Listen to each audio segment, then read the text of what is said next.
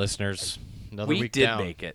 Uh, I'm Rob, joined as always by Joe, and this is minute 60. We are one hour into this movie, Joe.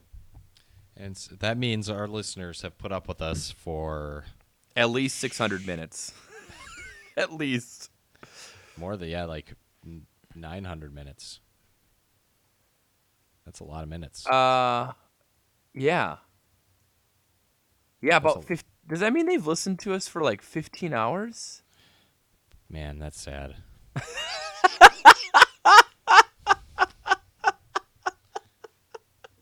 Well, if you don't know it, Tombstone Minute is your daily podcast where we discuss and analyze the movie Tombstone minute by minute.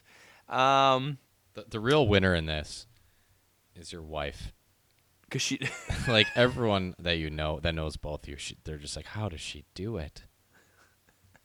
Now they know because for 15 hours for the last couple months, I haven't been around because of this. Yeah, they're, they're, they're like Rob actually doesn't buy any of his own video games. They she just orders them on Amazon to get him down into the basement where she won't he won't bother her. Oh, so in this minute, Love Joe, Mo- love love you, Rob's wife. Who I don't know if I can name. in this minute, we learn about. She doesn't listen. We learn about the time Neither do I. that Wyatt did take someone's life and how it made him feel. So this I, is sort I, of. I hope that it turns out it was like a wagon accident. oh, well, I'm glad you asked. It's a great segue, Joe. That's what I do. I did a little research in what happened. Uh, from what I can gather, he must be talking about the shooting of George Hoyt. Uh, I did research.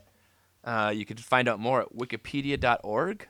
Um, at about 3 in the morning of July 26, 1878, George Hoyt and other drunken cowboys shot their guns wildly, including three shots into Dodge City's Comique Theater, causing comedian Eddie Foy to throw himself to the stage floor in the middle of his act.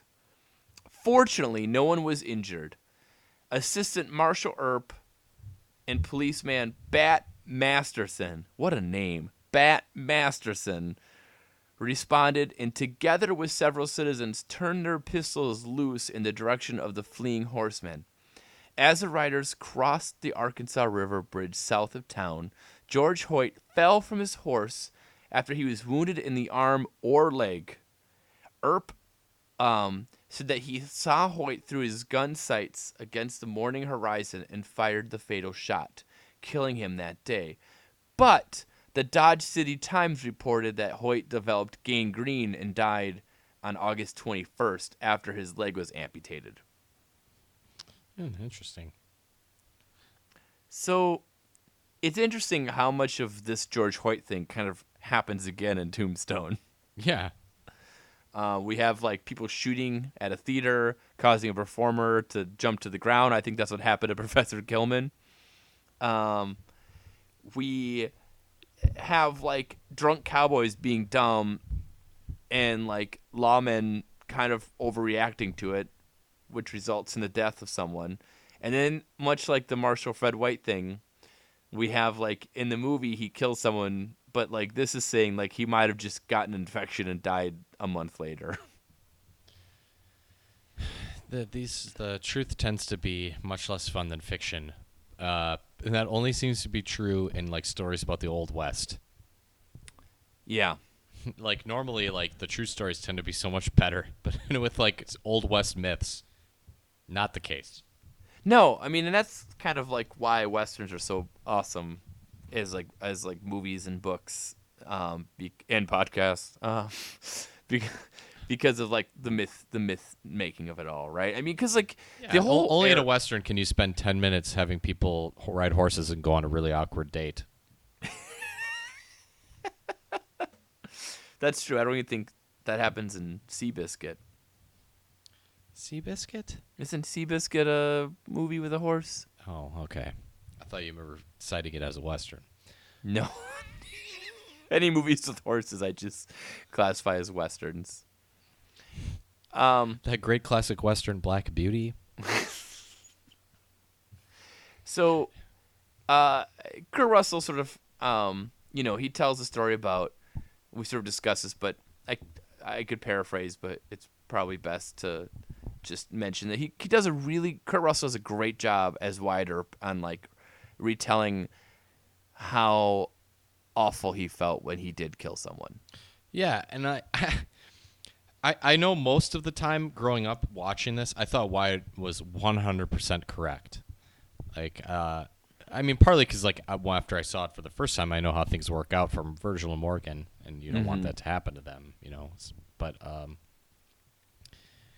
I, I, I, I do understand Wyatt's point of view. Like, like it's they're not obligated to do this.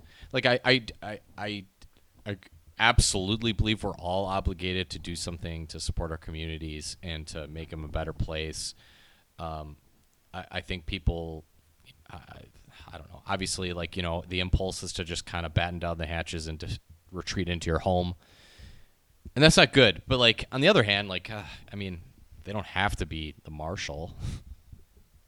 Yeah, It's, That's I- true. I, I, I, I understand. Like he doesn't want to see his brothers get hurt, either emotionally or physically. yeah. I mean, he I- finishes. that's cool. He finishes that story, and I think he's like, you know, didn't even make a dent, did I? Yeah. And he's like, he's so resigned when he says that, you know, like, uh, I feel really bad for him in that moment. Yeah, he- I mean, mo- most of this movie he's been completely emotionally clueless, but uh, in this scene, like he he definitely has a for the first time ever in this movie, he has a firm point of view and articulates it well. That's that's actually a great point. He does. This is the first time that happens. Yeah, Um, and then it doesn't work, and then he says you're both making a big mistake, and that's when he hands over his guns, and uh, and and that's like it's interesting That's essentially how this hour ends. I mean, we do see a little bit. We go back into the uh, Oriental uh, in minute sixty, and we see um, Josephine is singing at the Oriental. mm-hmm. Um, but that's really it. We're an hour into it. is she singing Stephen I- Foster? I don't know if it was Stephen Foster, but um, it does seem like she's singing about the date that she had with him. uh, what remained of our day in the sunshine that brightened our pathway a while. yeah, You know, Subtle. that sounds like their date. yeah. Um, I have actually some reader mail for us, Joe. Okay, Uh, and I feel like this is a direct challenge to you. I can take it. Um, but we had a listener who um, enjoys the show, but uh, he wanted to let us know. That's know. the first red flag. Yeah. he wanted to know. Uh, we mentioned, or I should say, you mentioned that you think spinning a gun would be pretty easy. Uh, he is a, as he says, a bit of a gun spinner, fanner, and quick draw shooter, and says it's taken him quite some time to get good at it.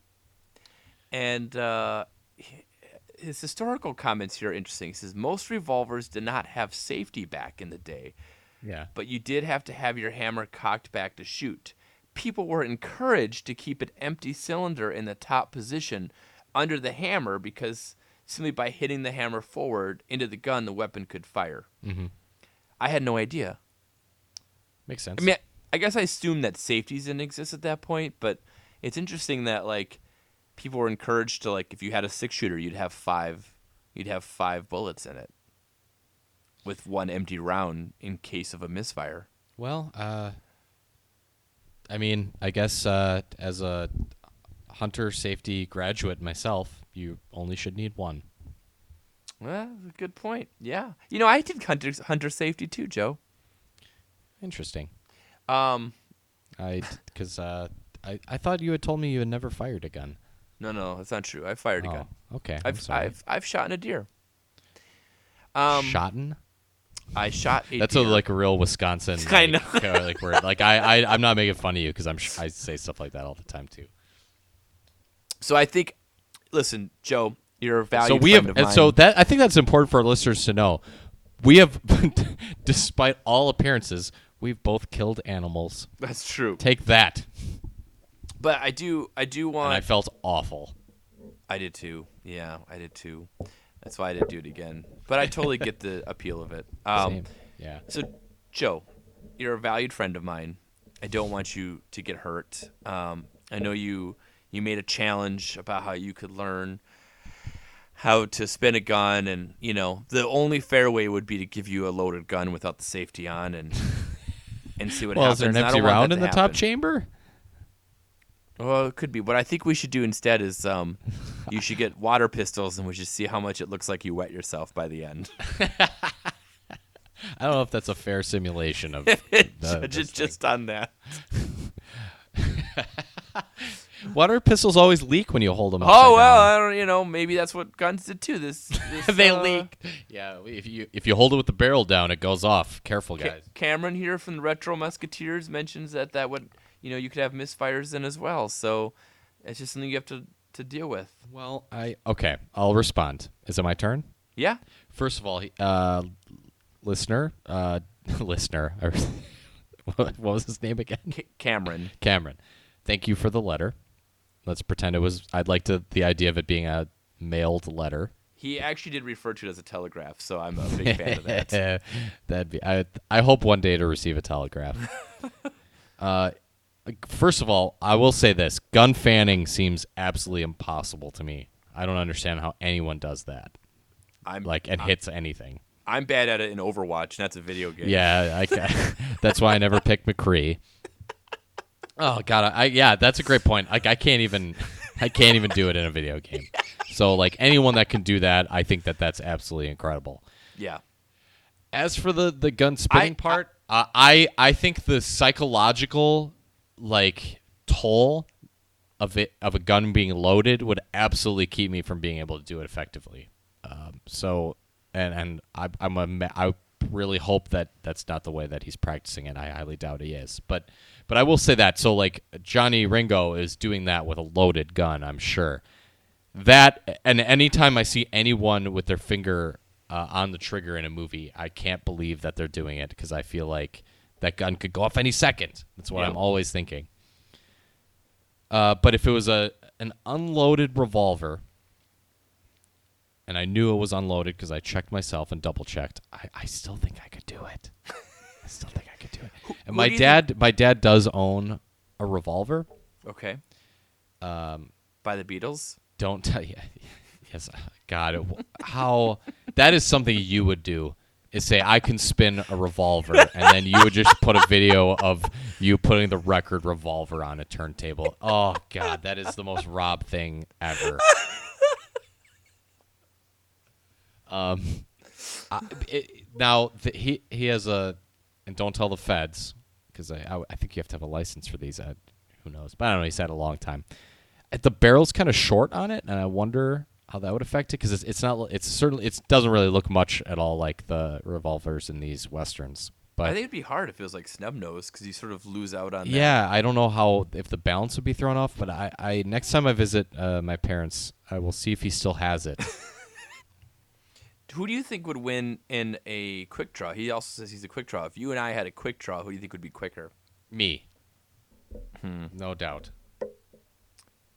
Like you have that dumb Nintendo Switch game, doesn't that have like a, a quick draw thing? Yeah, I got rid of it though, so we'll never know. you already got rid of it. yeah, it's not a great game. Do you have anything else to say? Uh, we're one hour into it. I can't believe we've done this. We're one hour into it. Tombstone. Yeah, we're almost halfway through. We're almost halfway through. I know. Um, anything else on this minute alone? Nah, I think we I think we got it. I, I I I can say this. I'm worried about Virgil and Morgan. Their well-being. Yeah, I'm concerned. Are you? Hmm. Well, I am, but I do think they're doing the right thing. It might not be the healthiest thing. Yeah. But I like think it's the right like thing. drinking white wine. Yeah. it's not the healthiest thing, but it's Or- the right thing for or Tom ordering- anyway. Or ordering it in a restaurant. Or putting it in a pre World War One movie. All right, stop this recording now. All right. We'll be back next week with uh, more Tombstone Minute.